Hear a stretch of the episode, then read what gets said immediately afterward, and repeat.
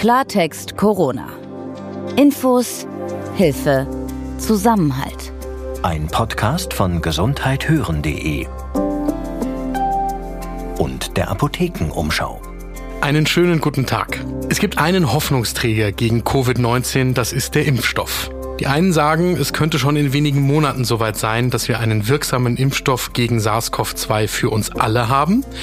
Andere meinen, es dauert noch mindestens bis Mitte nächsten Jahres. Und ich frage mich ja auch, was passiert denn, wenn der Impfstoff nun da ist? Können wir dann wieder zu unserer alten Normalität zurück, also in die Zeit, bevor es Corona gab? Das sind alles Themen, die ich heute mit Professor Rüdiger von Kries von der Ludwig-Maximilians-Universität München besprechen möchte. Er ist Mitglied der Ständigen Impfkommission am Robert-Koch-Institut, der sogenannten STIKO. Dort ist er Teil der Arbeitsgruppe, die sich mit der Covid-19-Impfung beschäftigt. Und außerdem beantworten wir heute wieder einige Ihrer Zuschriften. Mein Name ist Dr. Dennis Ballwieser. Und ich bin Anja Kopf. Wir sind ein Podcast von gesundheithören.de und gehören zur Apothekenumschau. In unserer Redaktion, da arbeiten Ärztinnen und Apotheker, die auch Journalistinnen sind. Und wir erklären medizinische Zusammenhänge so, dass sie möglichst alle verstehen. Heute ist Dienstag, der 25. August 2020. Dennis, die erste Frage, die dreht sich wieder einmal um den Mund-Nasenschutz. Ein Hörer trägt hier nämlich einen aus Vlies. Einfach, er sagt, weil es angenehmer zu tragen ist. Allerdings ist er sich da unsicher, übersteht dieser Mund-Nasenschutz aus Vlies denn eine Wäsche bei 60 Grad oder 95 Grad? Er schlägt da alternativ vor, die Maske für ungefähr eine Viertelstunde in zuvor kochendes Wasser zu legen. Äh, was meinst du, reicht das denn aus? Das ist gar nicht die entscheidende Frage, was ich meine, und das ist genau das Problem, weshalb ich dem Hörer vermutlich keine befriedigende Antwort geben kann.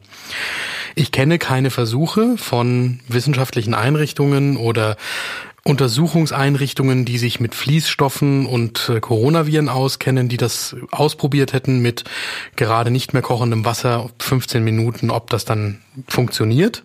Und deswegen kann ich nur raten, es so zu machen, wie es allgemein auch vom Robert Koch Institut und den anderen öffentlichen Stellen empfohlen wird, nämlich, dass man eigentlich bei 95 Grad die Maske waschen sollte, mindestens aber bei 60 Grad im normalen Waschgang mit Waschmittel und natürlich ohne andere Wäsche, damit das Virus sich nicht da verbreiten kann. Ich möchte noch einen Gedanken dazu sagen, was da eine Rolle spielen kann. Man darf nicht vergessen, dass es nicht bei allen Viren reicht, wenn die im Wasserbad einer ausreichend hohen Temperatur über eine bestimmte Zeit ausgesetzt sind. Manchmal kann es sein, dass da auch die mechanischen Scherkräfte quasi in einer Waschmaschine mit dazukommen müssen und auch die Dauer eines solchen Waschgangs, damit das tatsächlich dann effizient das Virus beseitigen kann. Das weiß ich nicht, ob das bei Coronaviren hier so ist, aber weil ich das nicht weiß, kann ich nur sagen, bitte so machen, wie es allgemein empfohlen wird. Ob das dann mit Fließstoffen geht, das hängt mit Sicherheit von diesem Fließstoff ab und da wird's der Hörer leider erst nach der Wäsche rausfinden, ob die Maske es durchgehalten hat oder nicht. Eine Hörerin aus Stuttgart, die schreibt uns. Ihr Mann und sie, die sind schon im Rentenalter und gehören aufgrund von Vorerkrankungen bereits zur Risikogruppe. Die Hörerin möchte wissen, ist eine Pneumokokkenimpfung in der Corona-Zeit grundsätzlich empfehlenswert? Sie hat da noch eine weiterführende Frage, aber die stelle ich erst, wenn du geantwortet hast. Grundsätzlich ist die für Risikogruppen immer empfehlenswert und das gilt natürlich ganz besonders in der Corona-Zeit. Einfach deshalb, weil wenn ich schon zum Beispiel an Covid-19 erkranke, ich dann, wenn ich einer Risikogruppe angehöre, nicht auch noch das Risiko haben möchte, zusätzlich noch an einer Pneumokokken-Lungenentzündung zu erkranken, weil das könnte dann einfach für meinen Körper deutlich zu viel werden. Also da ist die Gefahr groß, dass ich dann nicht nur einen schweren Verlauf habe, sondern wirklich um mein Leben kämpfen muss. Und das heißt nicht, dass die Pneumokokkenimpfung in irgendeiner Form gegen SARS-CoV-2 oder Covid-19 helfen würde. Das hat keinen Zusammenhang. Aber einfach dieser Gedanke, dass man gegen das andere dann auch geschützt ist, damit man es nicht gleichzeitig bekommen kann, der ist da wichtig. Gut, nachdem nämlich deine Antwort also ja war, gibt es jetzt noch eine weiterführende Frage von der Hörerin. Da wird es jetzt ein bisschen komplexer, ähm, weil da geht es um die verschiedenen Formen der Pneumokokkenimpfung. Da gibt es eben einmal den Impfstoff PPSV23 und den Impfstoff PCV13. Bei älteren Menschen empfiehlt die STIKO nun, auf die kommen wir später noch mal im Podcast, nur eine PPSV23-Impfung da eben diese Impfung mehr sogenannte Serotypen abdecken kann als dieser andere Impfstoff PCV13. Von einer anderen Seite hat die Hörerin jetzt gehört, dass eine PCV13-Impfung ähm, genauso gut geeignet sei. Und deren Ärztin zum Beispiel bietet auch eben nur diese Impfung an und auch in der Apotheke gab es eben auch nur diesen PCV13-Impfstoff. Jetzt erstmal, kannst du mir den Unterschied zwischen diesen beiden Impfstoffen erklären und was ist deine Einschätzung dazu? Ich versuche erstmal zu erklären, was der Unterschied zwischen diesen beiden Impfstoffen ist.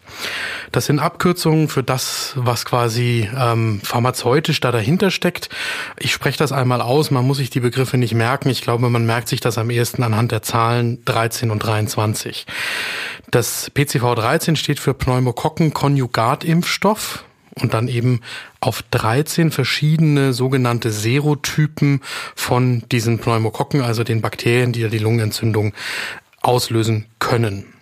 Und das andere steht für Pneumokokken-Polysaccharid-Impfstoff, das ist PPSV und da ist die Zahl eben 23. Da sind also 23 sogenannte Antigene von diesen Pneumokokken drin, gegen die das Immunsystem, das körpereigene Abwehrsystem dann Antikörper bildet, um die abzuwehren. Das ist mal so das, was da dahinter steht.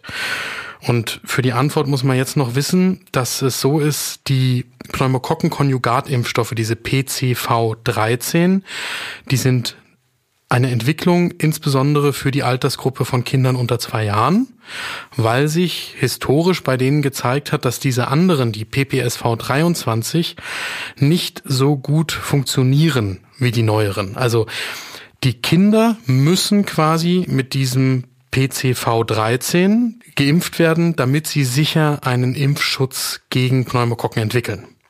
Die anderen Gruppen, diese Risikogruppen, da geht es ja dann insbesondere eben um Menschen mit einem Immundefekt oder Menschen über 70 Jahren oder Menschen mit Asthma oder chronisch obstruktiver Lungenerkrankungen in der Krankheitsgeschichte. Die können auch mit diesem Polysaccharid-Impfstoff, also dem PPSV 23 geimpft werden.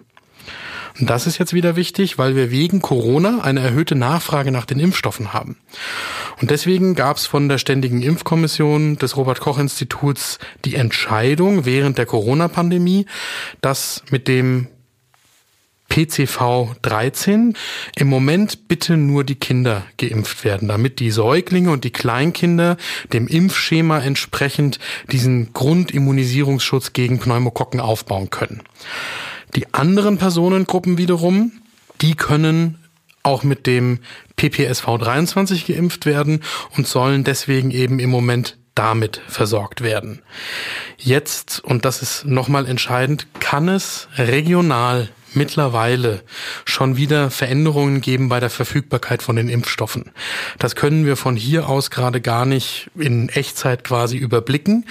Deswegen, wenn die behandelnde Ärztin vor Ort sagt, dass äh, ich nehme an, dass die Hörerin quasi selbst diejenige ist, die geimpft werden soll, das heißt, sie gehört zu einer der Risikogruppen und äh, die Ärztin macht ihr das möglich über einen der Impfstoffe und der ist verfügbar bei ihr und kann eingesetzt werden bei ihr, dann kann sie bedenkenlos mit dem einen oder dem anderen sich impfen lassen. Das ist in jedem Fall für sie richtig.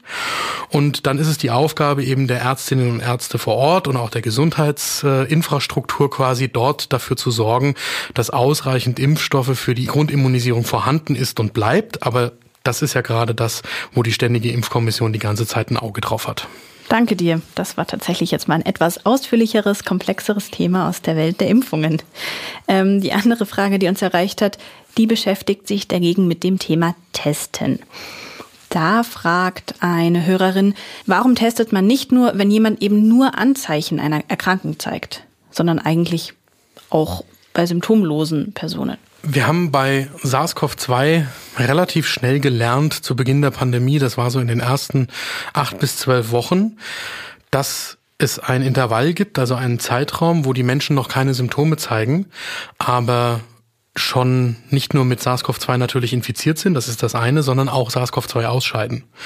Und es geht bei vielen äh, Versuchen quasi die Teststrategie so auszurichten, dass schon bei der Rückkehr aus Risikogebieten zum Beispiel getestet wird oder bei ähm, Kontakten mit später dann ähm, als Corona-positiv diagnostizierten Personen, obwohl ich selbst mich noch gesund fühle, darum solche schon ansteckenden, aber noch nicht erkrankten Menschen herauszufinden und die einerseits quasi dann in häusliche Quarantäne zu, zu schicken, damit die nicht noch mehr Menschen anstecken und andererseits auch wieder nachvollziehen zu können, mit wem die denn Kontakt haben oder Kontakt gehabt haben in den vergangenen Tagen, damit man möglichst viele Neuansteckungen verhindert, obwohl der Mensch quasi noch gar nicht weiß, dass er an Covid-19 erkrankt ist. Und zum Abschluss haben wir noch eine kurze Frage zu den Symptomen von Corona kann sich Covid-19 auch beispielsweise nur durch Halsschmerzen zeigen, also ganz ohne Fieber? Ja, Corona kann, so wie andere Krankheiten auch, ganz unterschiedliche Muster haben. Es gibt zum Beispiel Fallberichte, wo es angefangen hat mit dem Verschwinden des Geruchssinns. Das ist ja ein so charakteristisches Merkmal bei vielen Patientinnen und Patienten. Und im Zweifelsfall tritt auch nur das auf. Oder wir haben viele Berichte über ganz symptomlose Patienten, wo, wenn man genau hinschauen würde, vielleicht auch die Frage ist, hm, hatten die vielleicht auch ein bisschen Kratzen im Hals, aber kein Fieber, kein Husten, keine generelle Müdigkeit oder Schlappheit. Das heißt, es geht um eine Vielzahl von Symptomen.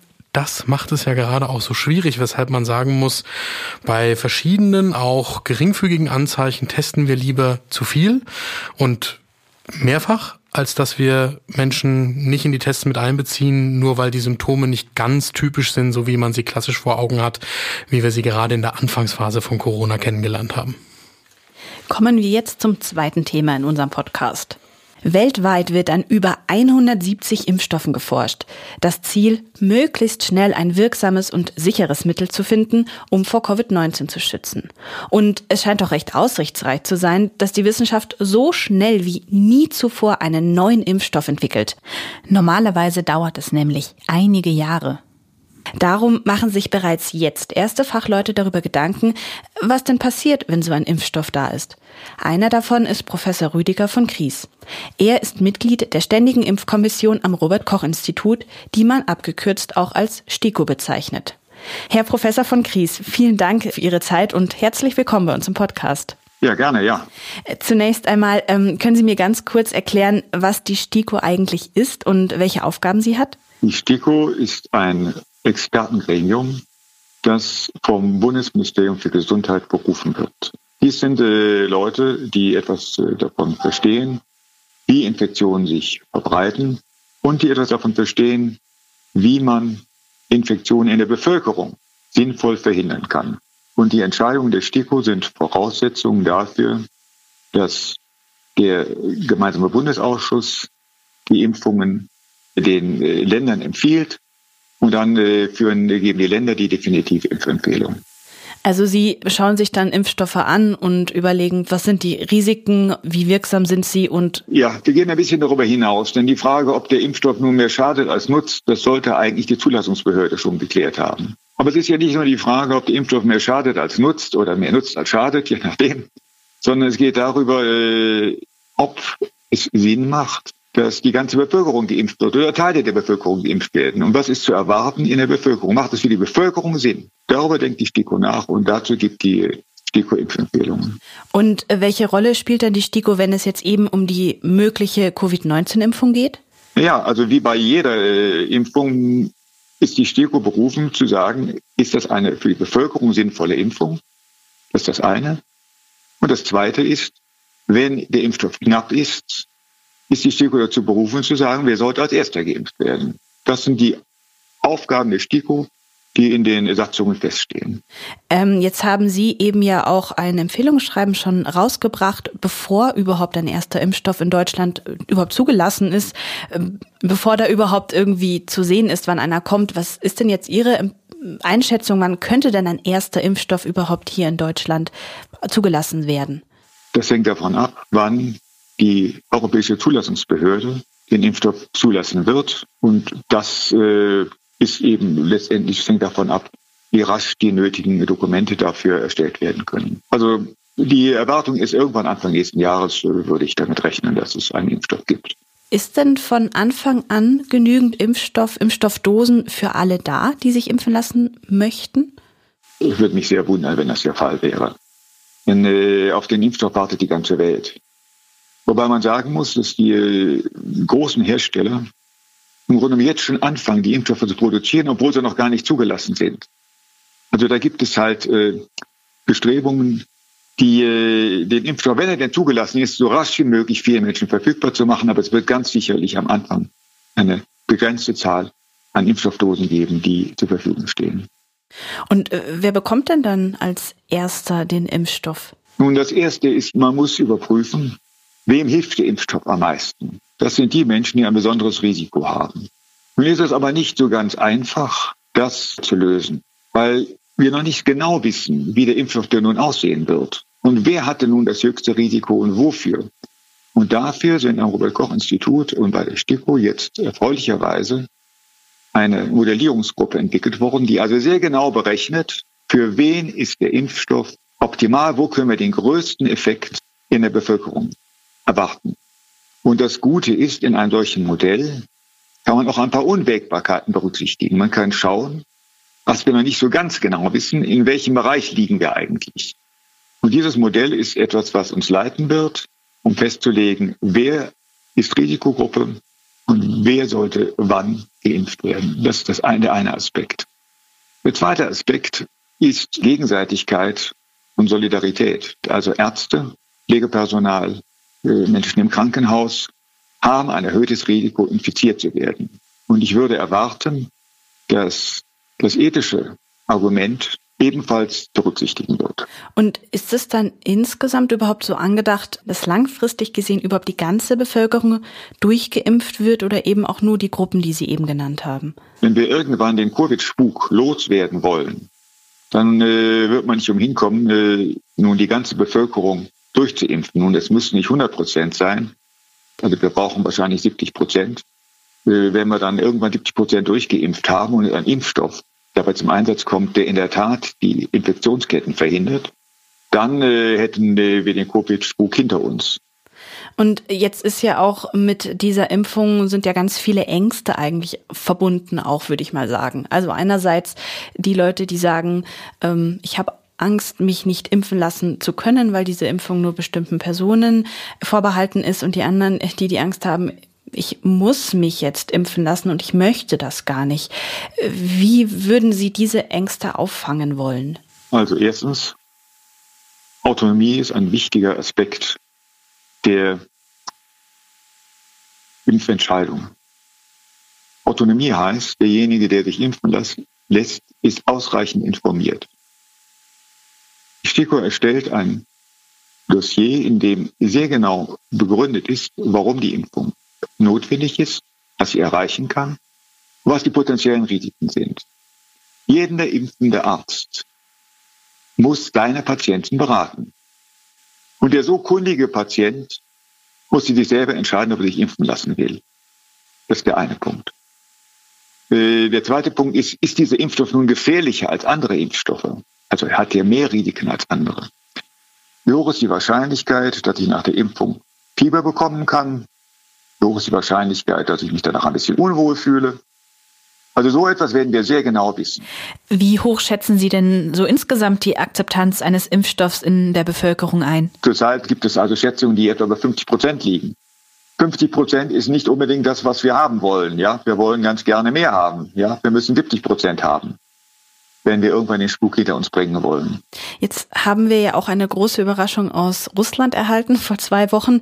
Äh, da wurde eben der erste Impfstoff registriert und äh, von Fachleuten kam ja massive Kritik eben vor allem, weil Teile der Bevölkerung schon geimpft werden sollen, bevor eben die ganz wichtige letzte Testphase durchgelaufen ist. Und da ist ja gar noch nicht so richtig klar, eben wie wirksam und auch wie sicher dieser Impfstoff ist, ähm, zu welchen Reaktionen es kommen kann. Und Sie bewerten ja in der STIKO eben ja auch die Impfrisiken. Halten Sie es denn für realistisch, dass dieser russische Impfstoff irgendwann hier in Deutschland verteilt wird oder ist das irgendwie komplett ausgeschlossen? Das würde mich sehr wundern, um ehrlich zu sein. Also erstmal, äh, wenn der russische Impfstoff gut ist, dann sollte er zunächst mal für den russischen Markt äh, verwendet werden. Ob er gut ist oder nicht, muss die Zulassungsbehörde überprüfen. Also wenn das äh, ein, äh, ein bombiger Impfstoff wäre, äh, aber der müsste erstmal durch, das, äh, durch die Zulassungsbehörden gehen. Und ohne äh, Zulassung würde vernünftigerweise kein Mensch diesen Impfstoff in Deutschland verwenden. Also ich halte es für unwahrscheinlich. Äh, Gott, äh, was, was, man kann nicht alles ausschließen, aber das wäre, das wäre sehr überraschend, äh, dass ausgerechnet der russische Impfstoff nun der, der, der große Bringer wäre. Sehen Sie denn da auch schon andere aussichtsreiche Kandidaten äh, in, in anderen Ländern, in anderen Forschungsteams? Ja, wenn man die Literatur sich anguckt, dann gibt es einige äh, Impfstoffe, die ganz gut im Rennen sind, die auch äh, ihre Dossiers so langsam vorbereiten. Und da ist es nicht unrealistisch, dass wir da bald Daten haben werden, die äh, eine ernsthafte Diskussion darüber erlauben, ob man sie zulassen kann oder nicht. Jetzt abschließend würde ich dann auch noch die Frage zum Leben nach dem Impfstoff stellen, beziehungsweise nach der Impfstoffzulassung. Weil man hört ja immer wieder schon so ein bisschen heraus, finde ich, Sie hatten auch vom Ende des Spuks, des Corona-Spuks geredet. Wenn der Impfstoff da ist, dann kehren wir wieder in das Leben zurück, das wir vor Corona kannten. Also ohne Vorsichtsmaßnahmen, ohne Masken, ohne naja, schon mit Handhygiene, weil man merkt ja auch, dass das eigentlich insgesamt vor Infektionskrankheiten schützt. Ähm, bedeutet dann der Impfstoff, dass wir eben wieder in dieses alte Normal zurückkehren können, vollständig? Also die Verfügbarkeit des Impfstoffs bedeutet das überhaupt nicht. Das alte Leben werden wir dann wieder haben können, wenn wir einen Impfstoff haben, der die Zirkulation des Erregers effektiv verhindert, der auch sehr wirksam ist, also zu 100 Prozent verhindert oder zu 99 Prozent oder 90 Prozent verhindert. Dann kann man äh, dazu übergehen, die äh, derzeitigen Einschränkungen aufzuheben. Dann kann sich die Politik auch mal um andere Dinge kümmern. Herr Professor von Kries, ich danke Ihnen vielmals für Ihre Zeit und für dieses Interview. Ja, gerne.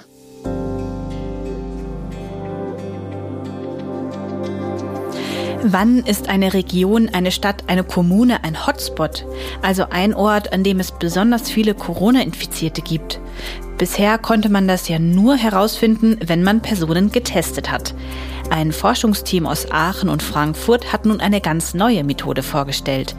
Eine wichtige Rolle spielt hier das Abwasser der Haushalte. Die Idee dahinter, die Menschen, die am Coronavirus erkrankt sind, scheiden eine Virenfracht aus, also zumindest Fragmente des Coronavirus.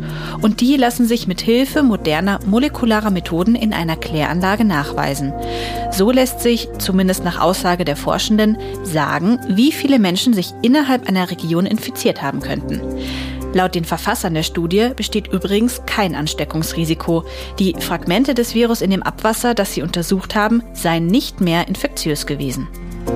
Und in der nächsten Folge, da wollen wir die Frage beleuchten, ob sich das Virus SARS-CoV-2 nicht verändern oder mutieren kann und was das für die Forschung, den Impfstoff und die Verbreitung des Virus heißt. Dazu haben wir noch einmal den Virologen Professor Ulf Dittmar von der Uniklinik Essen zu Gast. Ich heiße Anja Kopf. Mein Name ist Dr. Dennis Ballwieser. Wir freuen uns, wenn Sie uns auch weiterhin Ihre medizinischen Fragen rund um das Coronavirus schicken. Die Mailadresse dafür ist redaktion.gesundheithören.de. Und an diese Adresse können Sie natürlich auch gerne Lob oder Anregungen schicken. Außerdem können Sie auch gerne diesen Podcast abonnieren, zum Beispiel bei Apple Podcasts, Spotify oder dem Podcast-Anbieter Ihres Vertrauens. Das hat für Sie den Vorteil, Sie bekommen immer sofort Bescheid, wenn wir eine neue Folge online stellen. Klartext Corona. Ein Podcast von gesundheithören.de und der Apothekenumschau.